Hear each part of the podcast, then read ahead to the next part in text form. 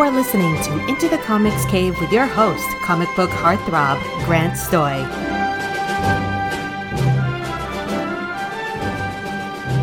Hello, fellow humans. Uh, this is Grant and another bad opening. I'm sorry. I figure by episode 50 we'll get it right. Uh, I'm joined today by uh, a writer that uh, has a book from Scout, and that is The Greylock. We have Eli Shockey with us today. How are you, my man? I'm doing really good. How are you doing today? We had you on, and um, I'm excited to talk to another writer. I've been talking to a lot of artists recently, and I want to know, like, what kind of stuff were you into as a kid? Huh. What was I into as a kid? Um, Static Shock, I think, was like the biggest thing besides Ninja Turtles. I mean, Ninja Oh, yeah. Turtles, Static Shock, those were like the two big touchstones that I had as a kid. Um, I think mainly because like my last name's Shockey, so like I, I was like, oh, I was like, this I can latch onto because you know it kind of sounds like that. Um, I think I just liked seeing somebody that was like, you know, just looked a little bit like me, and I was like, oh, hey, you know, he's doing, you know, kind of the Spider-Man stuff, and I don't know, it was just a good show in general because you know Dwayne McDuffie was a Oh my gosh. genius. yeah. Yeah, like seeing all the milestone people in various roles on that show like it makes sense as an adult to see that and be like that's why it was so good Yeah. Yeah, he was just yeah, sometimes, you know, like that's the thing. I wasn't super aware of Dwayne McDuffie when I was a kid, but you know, like as I got older, you know, you're like, "Oh, this person kind of just influenced my entire childhood." Right like You seeing know? his name on the the animated justice league you're like Right. doing the leonardo dicaprio meme pointing at the screen yeah, I know him. Yeah, it's nuts. and were you into the arts as a kid too Um, a little bit. I had uh, a nonverbal learning disability, so like my fine motor skills were like a little jacked up. Um, it wa- it wasn't like super horrible, but like my reading comprehension and stuff like that was like a lot higher than like my writing skills, like the penmanship and stuff like that. So like you know, I had all these high concepts in my head as a kid, but like the translating them down to the page was something that, you know, I had to work hard at. And so I think that's kind of what got me into writing later on was I had so much like extra time and stuff like that as a kid, Yeah. Like focused on like just translating your thoughts to this page. How are we going to do that? You know, kind of just they were kind of just giving me writer training classes for free all through like early development, you know, I was just like, okay, well, you know, I know how to do this now. It seemed kind of a waste to just not pursue that, you Right. know, mm-hmm. but like, I don't know, I was making my little like handcrafted comic books on like printer paper and like staple them together as a kid. yep Yeah. Were you more uh inclined just to to do like artwork then instead of writing Yeah.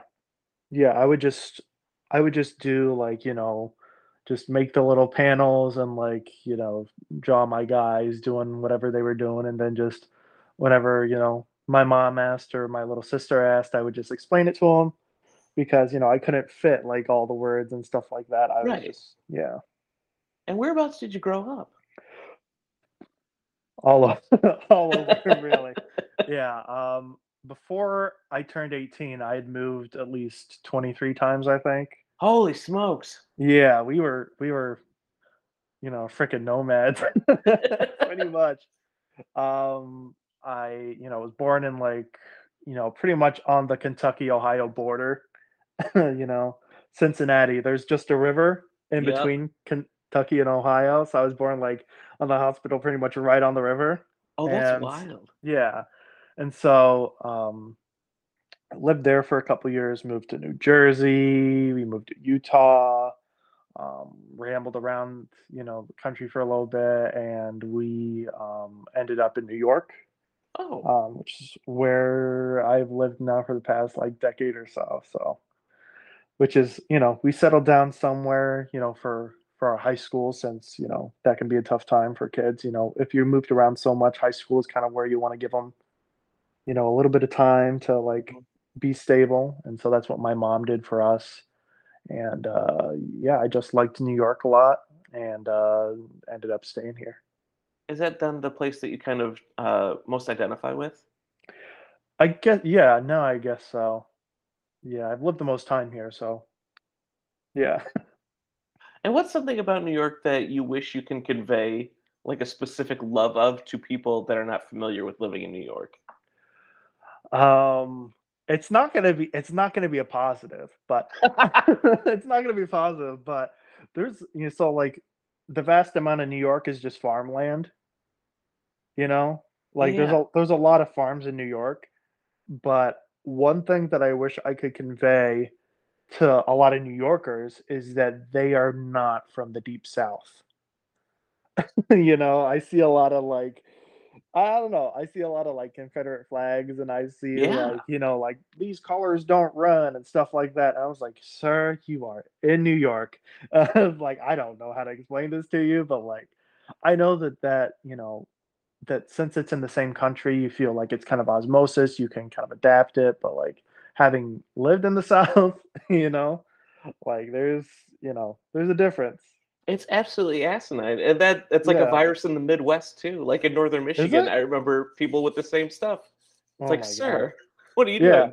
What's going on here? they just they just want to claim it. Their their ideology already matches up with it, so they're like, I might as well just be part of this. Mm-hmm. Oh, that's so annoying. I feel like there should just be interviews with everybody that is just along the north, the northern part of the country, because I feel like that's an epidemic going on right now. Mhm. Slowly spreading bacterial Oh, yeah. infection. But on to more pleasant things. Uh, when did you start realizing that writing was a thing that you were passionate about? Um, so I definitely dropped off for a, a long time. Um, I, you know, I dabbled a little bit of like, you know, do I want to write a little book or something like that? Me r- reading Eragon in like Oh, yeah, middle yeah. school, high school made me think, oh, is this possible? It's like, can I do this? Because this is another teenager you Mhm. know this is like a peer that you know like i'm seeing he's doing this and he's doing this really well um and so like i thought about it and then you know you have that like navel gazing like you feel super self-conscious when you start writing things and you feel like everything you're writing is stupid Mhm. and i never got past that when i was in like high school and middle school so i dropped off until about my first year of college where i can't remember what i was reading but it was one of oh i don't want to get in trouble i don't want to get in trouble but okay let me let me phrase this first off by i love the dark knight returns Mhm. but dark knight strikes again is one of the worst things i've ever read It's tough to get through. It's tough. It's really tough. And Frank Miller, obviously, like he can't damage his rep because he's one of the best writers. You know. right. That's- Yeah. Yeah. But like seeing that, I was like, okay, I could do if he can do this, I can do this. Which is horrible to say about Frank Miller because like the dude obviously is like Well, right, but it, there's such a strange dichotomy between like the Dark Knight Returns and it's almost like tenuous grip of uh like big tough guy masculinity, Mhm. and then in Dark Knight Strikes Again, it's just like we're going head first into this. Yeah. man." and he just yeah he took he took the wrong lessons from that book Mhm. and just do- dove into everything but i was yeah i love you know like i loved the first one and then the second one came around and i was like did somebody else write this? No it was just like and it was just really rough and i just didn't like it at all and then i just started thinking about like my own stories what would i do and so i just started sitting down i had my little laptop and i was just starting to type out stuff um I did the rookie mistake of like, oh, I'm gonna create my own superhero universe, and started like, well, that's the thing. I st- and that was like during like my writing stages, exploring writing and stuff like that. And I wrote like all these short stories and everything Mhm. like this. And I think that's what helped me grow the most as a writer, um, is because I didn't really pursue those into making it an actual comic you know i was just like writing more for myself at that point through throughout college i was just writing for myself pretty much nonstop like entertaining myself with these stories and kind of seeing where i could go with this Yeah. Um, and I think that's probably like the best advice I could give anybody because like that's what I did that worked for me. Um, it's not going to work for everybody, but like I just wrote for myself. I wrote stories that entertained me. Mhm. And I found out like what my interests were, you know, like what kind of genres I prefer. Like, here's things and stories that annoy me. Here's things and stories that I really enjoy that I think I could do really well. It's I think that was like really just a lot of soul searching writing wise that I was able to do during that time, which, you know, I was really thankful for because now, you know, I've got the book coming out through Scout, you know, before that I was, you know, over at Mad Cave for a little second and, you know, doing a little bit of writing there and just, you know, learning from everybody, you know, over those two companies has just been really beneficial. Did you ever think that you'd be in this position? Oh hell no. Hell no. No, I didn't. I uh at the yeah, once so I started, you know, making that like a little bit of a like pitch pages for like this own personal project a little bit back and you know wasn't def- wasn't good whatsoever. It wasn't good. Um, and I was like, oh crap. As like I realized, you know, like halfway into the pitch pages, you know, I was like, this isn't a good project. This isn't gonna get off the ground. I don't believe in this. Mhm. And so I had to, you know, like tell, you know, like the artist collaborator, I was like, I don't want to waste your time and I don't, you know, it was like we need to keep in touch. But like, you know, like obviously, you know, I paid him for like all the pages he did, but I was like, I don't think that we can go forward because I don't think this is going to be picked up. And Mm. it's if you don't believe in it, you know, then you're not going to want to write it. Yeah, And that's really good so- advice. That yeah, that was a real like be honest with yourself point that I think that if I didn't take that, I wouldn't be where I was now. Mhm. You know, but that was a little bit of a low point creatively where I was like, oh shit, you know, I ran out of ideas. What do I have now? but uh and then, you know, uh worked at Mad Cave and then while working at Mad Cave, I got the idea for the Greylock and I was working with uh Ilhan at the time. Um Okay. pretty much one of the best fucking people on the planet. Uh seriously, like, you know, he he lives in the same area that I do. We live a half an hour away from each other. oh, right on. yeah so like we were able to like talk we talk a bunch and just i told him about this story idea that i had and you know we worked on it for like a year and then pitched it to scout and scout was like yes yes please. Oh my gosh, how did that feel? that felt amazing because i mean we had our um dream schools that we applied to. You know you do Yeah, you do the you do the image you know but you know this being our first creator owned stuff we weren't expecting to get into image you know that was like a reach you know we knew that that's probably not going to happen. Image has you know usually now i guess with image it was like you got to have you know a lot of books under your belt. Hmm um, but Scout was one that we really were interested in because you know it's kind of I've heard it before, but it's pretty much true. It's kind of like the Ted Lasso of the the comic Yeah. book companies, you know, That's a really, really apt comparison. because you know they you know they they're like coach, you know, they're like a good coach, you know, like they take this person who obviously they have talent and they have this idea and they have this good book that they want you to you know make and they want to like build you up in this way to tell the best story you can and Yeah. you know i've noticed you know significant changes you know with how i originally pitched the greylock and you know how issue one you know issue one looked at the beginning to now how it looks and it's just you know night and day and that's pretty much all because of like the editorial team that i've been working with you know Mhm. yeah they definitely helped a lot That's really cool. yeah So, like, what do you want to do now? Like, you've got your foot in the door. You've you've shown that you can do this. Hmm.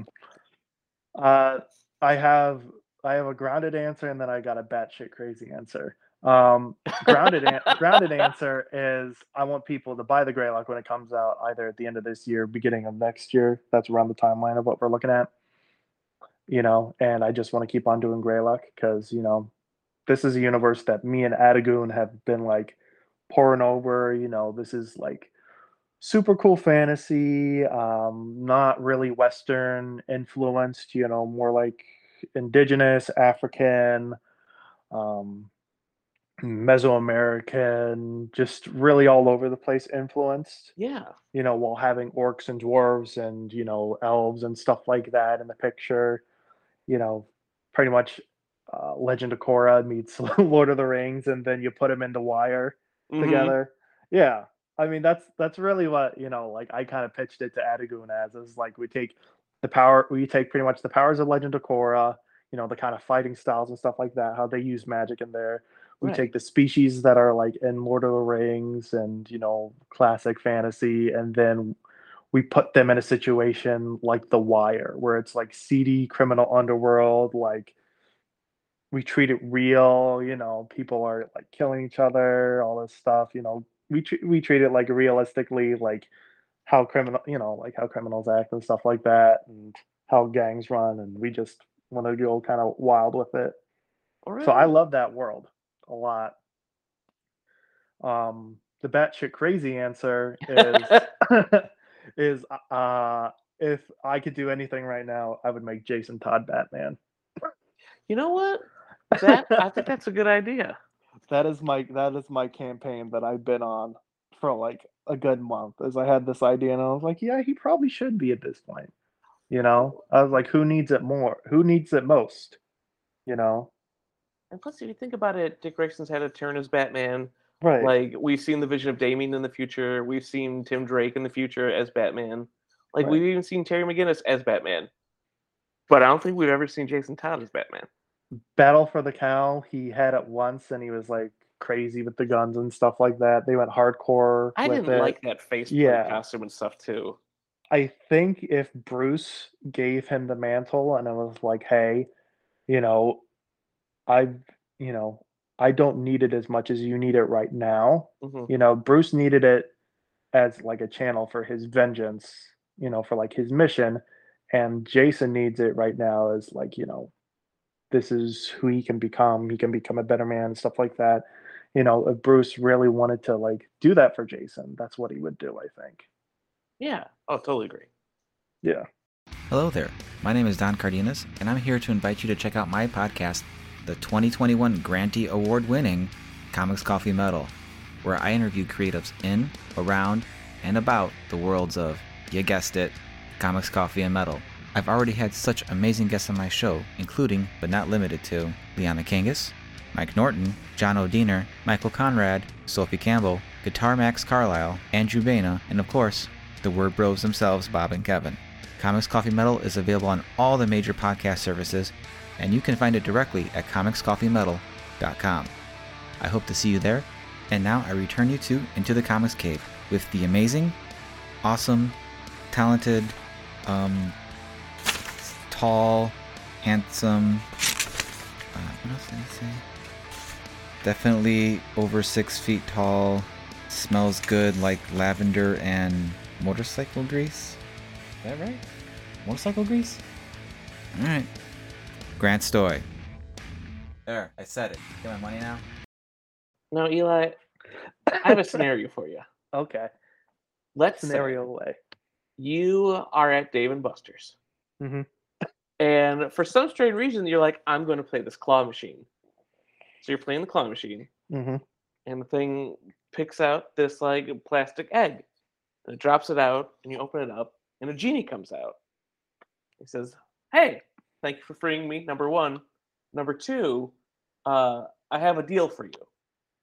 So, you are suddenly like the best comic artist alive, and you can keep this talent, but every three days you lay an egg the size of an ostrich egg and you don't know what's going to come out of it would you take this deal Fuck yeah. Yeah. It's not, even, it's not even like a question. Yes. that's a big egg dude You just I don't know. Yeah, you put on you put on some music, you power through. Get the Poo-Pourri and like one of the squatty potty, and you're good to go. you know, I don't know. I mean, it's a small price to pay for that amount of talent. Even if the egg contains like a T Rex or something, That- or a poisonous snake. that's a tiny T Rex. You know, I'm a I'm a full grown man. That's a tiny T Rex. I'll keep it as a pet. You That's know too what? much power. That's too much power to give me. If you're giving me the power to lay an infinite army of T Rexes, you've just you've made the mistake of just giving me an infinite army of just man killing oh, monsters. But we now, don't- but we don't now I'm the general of this army. out. We don't know what's hatching from the egg. that's even better. What if it's just an egg full of turds? Then you know that's that's just it. My body's doing its job. Is just in a weird way. now, if you were the, the greatest comic book artist in the world, would you draw your own material or would you just be like, highest bidder, let's go? Um, I think I would just do. I think I would work on my own stuff sometimes, but I would want to work on like different things. Um, for the Greylock, I think I would just still stay stick with Atago. in all honesty, because like you know, we're partners. You know, we're co-creators, so like that is our world still. So I'm not going to take that away from from either of us. Um, that kind of partnership that we have, but like if on the side I can just, you know, draw a Batman book or something like that, or go on to Spidey and just do some side work and get the money to make the books, hell yeah. and anyone that shit talks you online, you find them and you just drop an egg off at their door. Exactly. I just can't get over the fact that you would willingly pass an ostrich egg sized egg.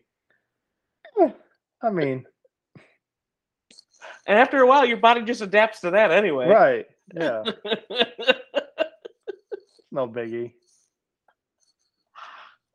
now, Eli, we are at the point uh, in the program where we are going to do five questions based off of James Lipton's Inside the Actor Studio. Um, there's five questions we ask every guest. Are you ready? Highbrow. Throw it at me. Number one, what is your favorite sequential art sound effect? Huh. Okay. Um I like Bamf a lot. Nightcrawler? Yeah. I, I always liked that because it's it's badass motherfucker, but it's also, you know. so when I was a kid, like because I saw, you know, because I saw Pulp Fiction like way too young. Mm-hmm. And I was just like, oh, that's the same thing that's on his wallet. So he's just saying badass motherfucker anytime he teleports away. That Like in my head, that was like my head canon for it. I was like, he's just screaming badass motherfucker anytime he like teleports away and goes somewhere else. that is such that was such like a wonderful little in joke for comic book fans. like learning what that meant.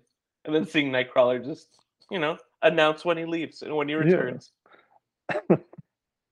uh would you use that in any other Uh, I don't think so. I feel like that it's kind of like Thwip, Mhm, you know? where it's I so feel- iconic? I feel like it's if there's not a copyright on it, I feel like there's definitely just like an, an intellectual like that's where your mind is gonna go. It might take readers out of it. I don't know. So Hmm. yeah. All right. Well, number two, uh, what is your favorite thing about sequential art in general? It's easier to tell a story like for me. That's something that I was always able to like get my head around when I was a kid. Um just this is the sequential art um of it. I think it's it's really like you know when you think about writing novels and long like longer prose Mhm. i don't think that's something i would adapt to easily and i think i just found like my niche what i'm really good at like writing for sequential art i think you know like i'm really grateful for that. I think above anything else i'm just really grateful that i found this thing that like i'm really good at brings me a lot of joy. And then you know the christmas morning opening a present when collaborators give you you know send you the page Oh, right? gosh, yeah. it's just like yes it's amazing.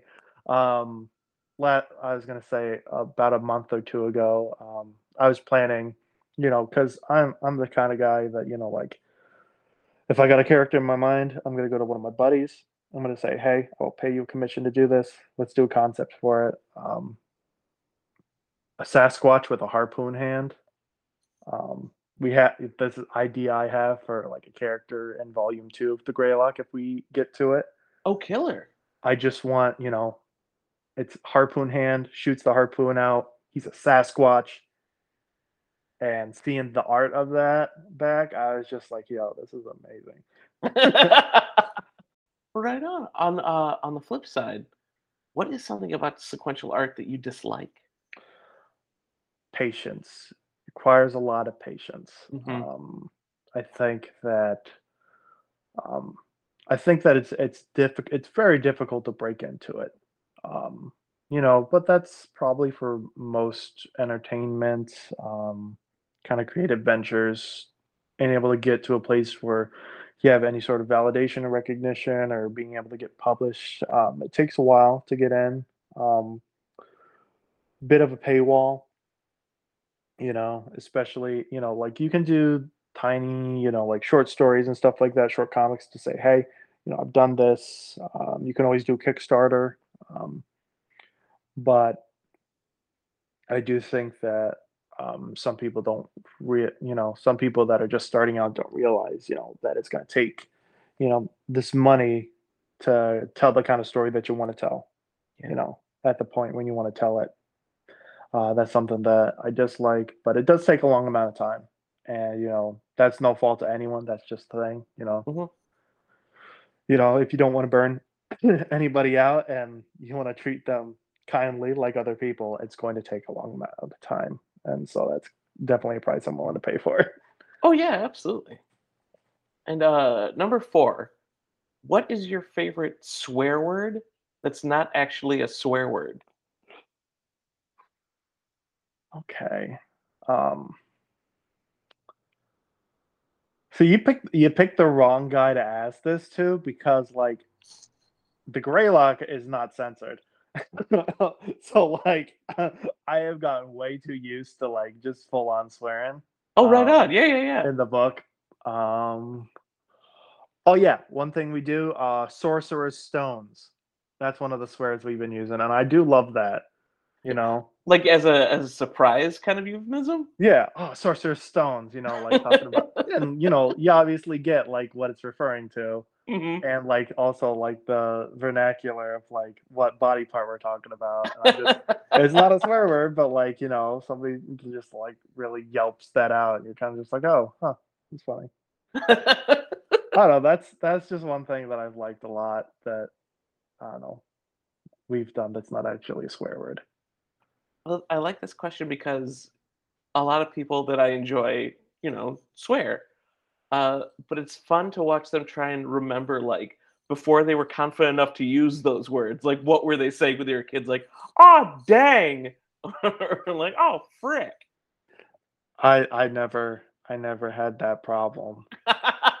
Dude, I came out with like a mouth of a sailor. I was just I yeah, I can't remember a time where I didn't use like swear words, you know. And that and it wasn't like directing it at, at people whatsoever. I was just like like just a little potty mouth kid. And my mom would be my mom would be like, yo, it's like I got three other kids. You're not doing anything horrible. So like All you're doing is saying some bad stuff. That's fine." yeah. And she knew, I mean, she knew at a certain point that she was like, he's not going to stop. This is just part of his language now. So, like, just let it go. Let it go. It's okay. And here I am. I graduated college. I've got a stable job. I'm in a house. I've made it. I'm a good little boy. well,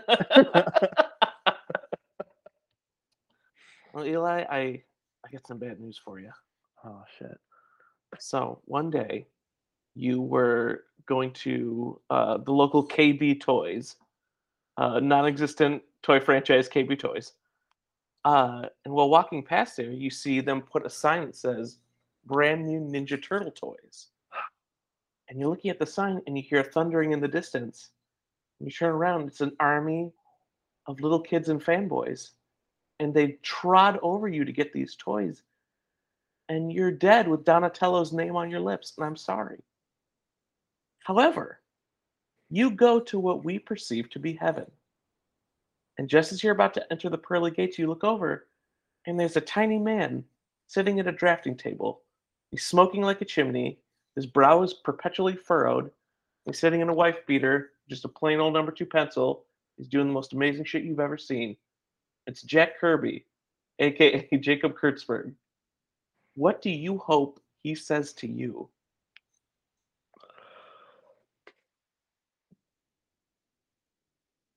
I don't know. I don't know. Um, yeah, kind of stumped me with that one. The whole death scenario really threw me through a little. um, I would hope you'd say something funny like uh, you couldn't stand in line to get an Orion toy or some, you know, like something like Darkseid. I don't know, something like. There's no new gods toys. Right, exactly. Like, like who the who the fuck cares about Eastman? I don't know. Something, something, you know, funny like that. I would imagine Jack Kirby to say. I could see he seemed- being a little. He see, he seemed like a very punchy person. So Mhm. No, I like that. That's good. Well, dude, thank you so much for joining me. Where can folks find you on the socials? um, on the socials, uh, just Twitter, Static Shocky, um, very on brand. Um, yeah, you can follow me there. Get more news about the Greylock when it's gonna come out, all that stuff. Um, probably have some news about that later in the year. So, you know, cross fingers, knock on wood, Yeah. to get it out as soon as we can. Do you have like a, a, a Ko-fi or anything like that where folks can give you some money? Nah, I know. Yeah, I don't know. I yeah, I never did any of that. So just follow me and barrage me with hate mail, hate comments, whatever you want to do. Your Ask anger you- feeds me. Ask you about eggs. Exactly. well, dude, thank you so much. This was fun. Of course, it was great. This has been a Comic Book Yeti production. You can find new episodes on Spotify, Apple Podcast, Stitcher, and anywhere podcasts stream. For more information on the Comic Book Yeti, please visit comicbookyeti.com.